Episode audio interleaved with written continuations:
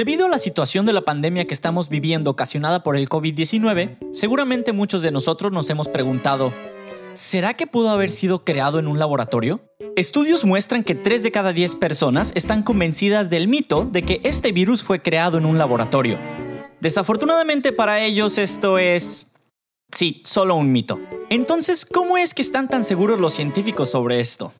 Bueno, la clave está en el código genético del virus.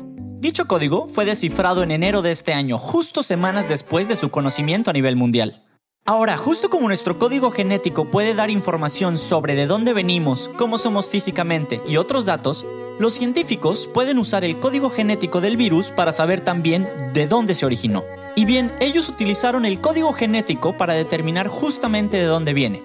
Lo primero que hicieron fue ver la columna vertebral del virus. Esto se refiere a toda su estructura genómica y esta es única para cada virus. Es como si fuera un molde.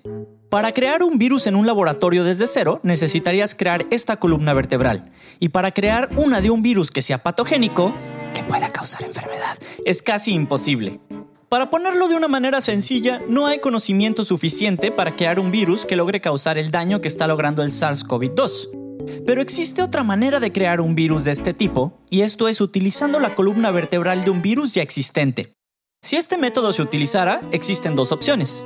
La 1, mutar rápidamente el virus o 2, utilizar pedazos del código genético de otro virus. Sin embargo, utilizar este método crea huecos y plastas muy evidentes que dejarían pistas sobre su manufactura y alteración. Ahora, ¿qué hay de la mutación? Esto es tomar el virus y hacer una evolución selectiva y acelerada del mismo.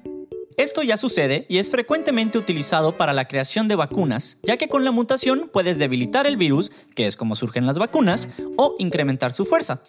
Para que esto fuera real, el SARS-CoV-2 tendría que ser casi exactamente igual a otro virus ya existente, el cual no existe, lo cual muestra evidencia de que esto no fue realizado en un laboratorio. Y bien, no podemos dejar fuera que existe una parte de la secuencia genómica de la que no hemos hablado, y es la proteína de la espiga, que son estos picos que vemos en las representaciones visuales del virus y que de hecho es de donde obtienen su nombre los coronavirus.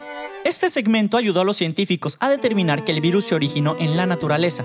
Los virus solo pueden vivir dentro de las células vivas y este segmento es esencial para su supervivencia. Por consecuencia, si crearas un virus en un laboratorio, este tendría que ser tu principal enfoque. Y bien, es la manera en la que este virus es tan poco eficiente en adentrarse en nuestras células, lo que indica que no fue creado. Eso, y que si desearas crear un virus en un laboratorio que fuera más infeccioso y letal, probablemente esta no tuviera que ser tu elección. Para más cápsulas como esta, no olvides seguirnos en todas nuestras redes sociales. Sinaloa no te rajes y quédate en casa. Materia, Museo del Centro de Ciencias de Sinaloa.